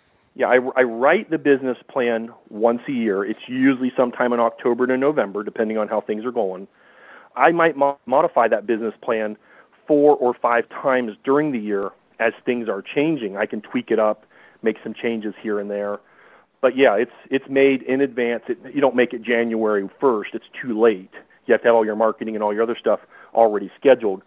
So you want to do it in advance. How often do you refer to the business plan? Well, we're referring to the business plan at least once a week during that uh, meeting every Friday. So at some level, I'm referring to where we're at, are we ahead? Are we behind? Do we need to ramp up some marketing in order to boost this area? Uh, is my spending on track with what we budgeted?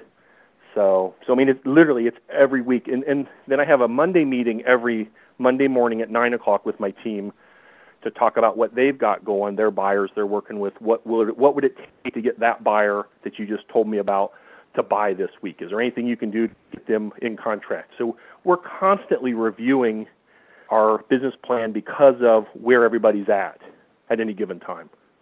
Sam, what drives you? It's an interesting question. I, I think the challenge of doing something that people said you couldn't do or doing something that's never been done. I mean, my grandmother in the real estate business, who was a huge inspiration to me when, you know, I told her I wanted to do 100 transactions in a year, and she just rolled her eyes and said, nobody's ever done that before. I went, yeah, exactly. That's why I want to do it. I want to be the one. And in that very that very year that I made that comment to her, we were the one. Then I wanted to be the one to do 200 transactions, and we did it. And then I wanted to do 300. We did it. And then then I wanted to do 365, and it took 10 years. But every year that was my goal. That was my single most important goal, other than profitability, was we got to get to 365. I mean, about year six or seven, my my team looked at me like I was crazy because we got really close, 309, 322. We were in the range. I just never gave up on the goal, and eventually everything lined up in 03, and we did it. So I just like that accomplishment. I like the challenge. I love competition. I love to have someone new get in the business and literally get a client from us one time. I, I love that feeling once because it fires you up. You're like, you know, there is a point that you get a little relaxed and someone grabs one of your clients and they sell them a house and it's like, hey, guys, we better pay attention. We could lose some lose some business here. And I, I'll never forget. Allan Domb told me this must have been 15 years ago. He said, anytime some, something like that happens, he considers it like a weed growing in his garden, and he wants to pluck that weed. And, and and that's just it's just so funny to think of a guy that does seven eight hundred units a year. Those little things motivated him, and so of course he got motivated. So did I. Sam, why are you successful? I like to work hard. I mean, I'm I'm all about getting the job done. I, I'm having fun. I'm still having fun doing what it is that I do every day. I still enjoy it. And, so I think that's a lot of it. Plus, I'm pretty driven. I mean, I'm very goal oriented. I'm, I'm real focused. When I'm at work, I want to be at work. When I'm away, I want to be away. Try to create a little bit of a separation there. And uh, sometimes it's hard. I mean, I, I'm some of my friends that know me well that see me at real estate conventions say I probably need to relax a little bit more. But uh, again, I'm still having a lot of fun doing it. Sam, if you were to advise a brand new agent just getting in the business, what would you tell them to do first? Well, that would depend on where they're at and, and what their goal was. I guess the first thing I would do is is I would figure out what their primary goal is. What's your goal for year one? What what it is that you're trying to accomplish, uh, and then basically try to help them build a, a very basic, very simplistic plan to get them through year one and help them achieve that goal. And usually that goal at some level is I have to earn X amount of money in order to survive this year or to make it. And so you have to figure out how do you do that and then add about 20% to it so that they can actually grow and and then break down how much they're going to work, how they're going to get that buyer. And, and that, that's how that's my approach. That's my approach to essentially everything is how are we going to go to the next level? How many buyers do we have to sell homes? How many sellers have to list with us? What percentage of those listings are actually going to sell so that it all contributes back to the bottom line? And then the biggest issue is how many hours am I going to personally work? How much money do I have to earn per hour in order to achieve that goal? Because if I don't, if I have to earn, and I'm just going to make up a number, I won't share the real number, but if I had to earn $250 an hour, if that was the goal, I can't be the guy putting the signs up, taking the photos of the home, printing the brochures. I can't be that guy. That can't be me. I have to be the one that's literally belly to belly with a buyer or seller, listing a home, showing a home, negotiating a contract. Those would be the things I would have to do because that's the highest and best use of your time. So, so then that's how I, I analyze almost everything. Do you think that top agent interviews like the one we're doing now are valuable? I think they're absolutely valuable. I think they're actually for the agents that want to keep driving and want to keep forging forward, that, want to avoid burnout. They need to be, and I don't want to use the word inspired because that maybe is not the right word, but they they need to hear other people having similar challenges and know that they've worked through them or hear a great idea that they would have never known. Other than shadowing, I think it's the absolute best way to learn is to hear from other agents what, what it is they're doing. Sam, I've come to the end of the questions I want to ask. Is there anything else that you would like to talk about that we haven't talked about yet? Yeah, I mean, there's there's lots of things. The first thing, and I've got a very huge pet peeve about our real estate industry right now, and that is that so many agents are saying, I sold 1,200 properties last year, and they didn't make a nickel. They didn't clear. They didn't clear a dime. They spent more money going out than they brought in, or they had, you know, 30 team members that are showing homes, and that's not really a team. They're running a mini real estate brokerage, and and I respect the business and what they have to do, but might as well be a real estate brokerage at that point. They're become more of a team leader or a office manager, so to speak, instead of still actively out listing and selling real estate. And, and I know different people have different views, but it just it always cracks me up when I hear someone that that grows two million dollars that hasn't paid their income tax in five years, and you're just scratching your head going, people are listening to this. You know, they're they're thinking this person's leading our industry when essentially they're going broke and nobody knows it. You know what I'm talking about? But there's different people in different categories, so you can't lump everyone into that category that's making two million dollars in gross, can you? No, of course not. I mean, I, I know people that are making way more than that that are highly profitable. So I'm not saying that that by itself, but it seems like most of your award systems that you're seeing at a lot of the big brokerages are focused strictly on dollar volume or GCI, but it doesn't show the big picture that they essentially spent every penny they had in order to get there, and they weren't running a profitable business. And there's no way to really know who's profitable and who's not, other than to look five years from now and see who's still here and who isn't. But it, it's very interesting because that's that is a challenge, and I've run across a lot of people where that's been the case. So net profit is more important than gross revenue. Uh, by far. I mean, if you don't have it left when it comes time to retire, you can't spend it. So if I would earn X amount of money and I spend X plus 10%, I'm going to go out of business really soon. And we saw it. I mean, uh, part of my frustration with this is I saw this happen in 2007, 2008, 2009, 2010 with good people, good real estate agents that didn't understand the difference between gross income and net profit. They didn't get it.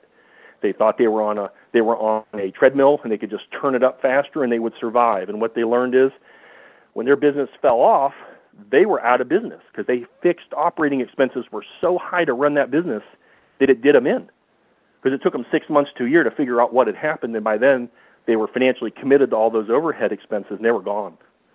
So, and if you look at our industry and look how fast people are falling out, it's probably the most important thing they can learn is gross income isn't net profit. It's not. It's not what you make. It's what you keep. And that's probably a lesson at all levels. You're talking about the upper end, but that applies from day one when you start that you need to have a profit. You need to have money that you're taking home at the end of the day and not be spending it all plus more and, and end up upside down. Absolutely. And, and you have to be a provider. I mean, you have to provide for your family. I mean, you've got to plan for the future. There's our business is an up and down business. We get in the hot cycles, we get in the soft cycles. We're still right now, my team is profitable in what I would consider a pretty pretty lengthy down cycle overall as far as the economy is concerned, and we're still doing great. We've adjusted. We had to tweak some of the things that we were doing from the other market, but we made the adjustment. The lesson is that just because you're generating more business doesn't mean you're going to make more profit. You have to be looking at the big picture of what's going on and make sure that there's money falling to the bottom line. Yeah, it's a great way to say it, and, and the requirement to that is monitoring. You have to monitor where you're at. I mean, you can't roll around at April 15th when it's time to file income tax and go, oh my gosh, I lost a $100,000. I didn't make a penny this year. I went backwards. You can't do that very long, or you're out of business. And you're solving that by tracking it weekly. Have you had weeks where you've been upside down? Oh, sure, sure. I mean, I can give you some very good examples. In uh, late 2007, the market had taken such a dip value wise, but when I was meeting with sellers, I didn't have any statistical data. There was no homes that had recently sold that could prove what was taking place because the sales cycle is usually three to six months behind. So I would go in the house, I knew the market was down, but I couldn't prove it to you because you would say the neighbor's house four months ago just sold for X. And it was true. That house did sell for X. So, yeah, there was a point we were getting what were good offers on the homes. My sellers didn't think they were good offers, and it was very difficult to convey it until we had enough market data. And in a small market, it was probably even harder for us because the number of sales isn't like a big metro area like Columbus, Ohio. You know, so it, it made it even more difficult. So sure, yeah, I wrote checks out of my pocket. My accountant was screaming at me every Friday, "You got to get your numbers up, or we're going to have to do something." So, and that's where we just had to start making some changes. But my point is, it's it's it's too late for a lot of people if they don't monitor. They have to watch their bottom line. They can't spend their way to success in every case. But you were able to make adjustments because you were monitoring. You saw that it was trending. You were able to change before it was too late. And maybe that's a strong piece of advice right there. Yeah, I think it is. Sam, you've been around for quite a while 26 years. You've seen a lot of ups and downs, a lot of trends. Where do you see the housing market going? I think the market is going to continue to tighten up. Even though there are pockets of the market that are improving and values are stabilizing and some are actually going up in value and even multiple offer situations are taking place in some markets. I don't think we're out of the woods yet. I think people still need to really watch their business really close. There's always going to be business for top agents that are willing to commit themselves, but the market's not done. I think we're going to see another adjustment because there's so much shadow inventory relating to pre-foreclosures and foreclosures out there that I don't think that I don't think we're totally out of the woods yet. And I'm not saying that to be negative. I'm saying that for people to just be a little bit cautious and to watch their numbers real close and stay focused on their business. Well, Sam, you make an excellent point. At first, I thought meeting with your accountant every week was overkill, but your ability to keep tight control of your expenses and high net profits is proof that it works. It shows how dedicated you are to your profession. It is these little details that all add up to your incredible results. You have shadowed dozens of top agents and have been shadowed by dozens more. You epitomize the idea that we must all share with each other in order to grow. Thank you again for being our top agent of the month. And join us next call when we talk to an agent who rose from the ashes of defeat, rebuilt his business, and sold 461 homes last year. Find out who he is on the next Success Call. If you like the show and want to know when the next one's coming out, click the subscribe button on iTunes or Stitcher. And if you want to hear more episodes like this, give the show a five star review and write a quick comment. I read them all, and it motivates me to keep going and share the top agent success stories with you. Thanks. If you're looking for more ways to generate leads, check out our sponsor, RealGTV, Real Estate Agent Lead Generation Television, and their giant database library of video trainings where top agents reveal, demonstrate, and discuss their best lead generation methods. Visit RealGTV, R E A L G dot TV. If you're low on funds or just want to get the maximum leverage, check out my masterclass webinar titled Top 5 Free Lead Sources for Real Estate Agents. Learn more at freeleadtime.com. That's freeleadtime.com. Oh, and if you have a real estate friend who needs some inspiration, tell them about the Success Calls podcast. And don't you forget to subscribe right now to hear all the great top agent ideas. Keep moving forward. You've been listening to the Mastermind Agent Interview of the Month Club, where top agents, rising agents, team members, and guests from across North America reveal their success secrets, strategies, and systems in up close and personal interviews. You can find all the club interviews at www.mastermindagent.com.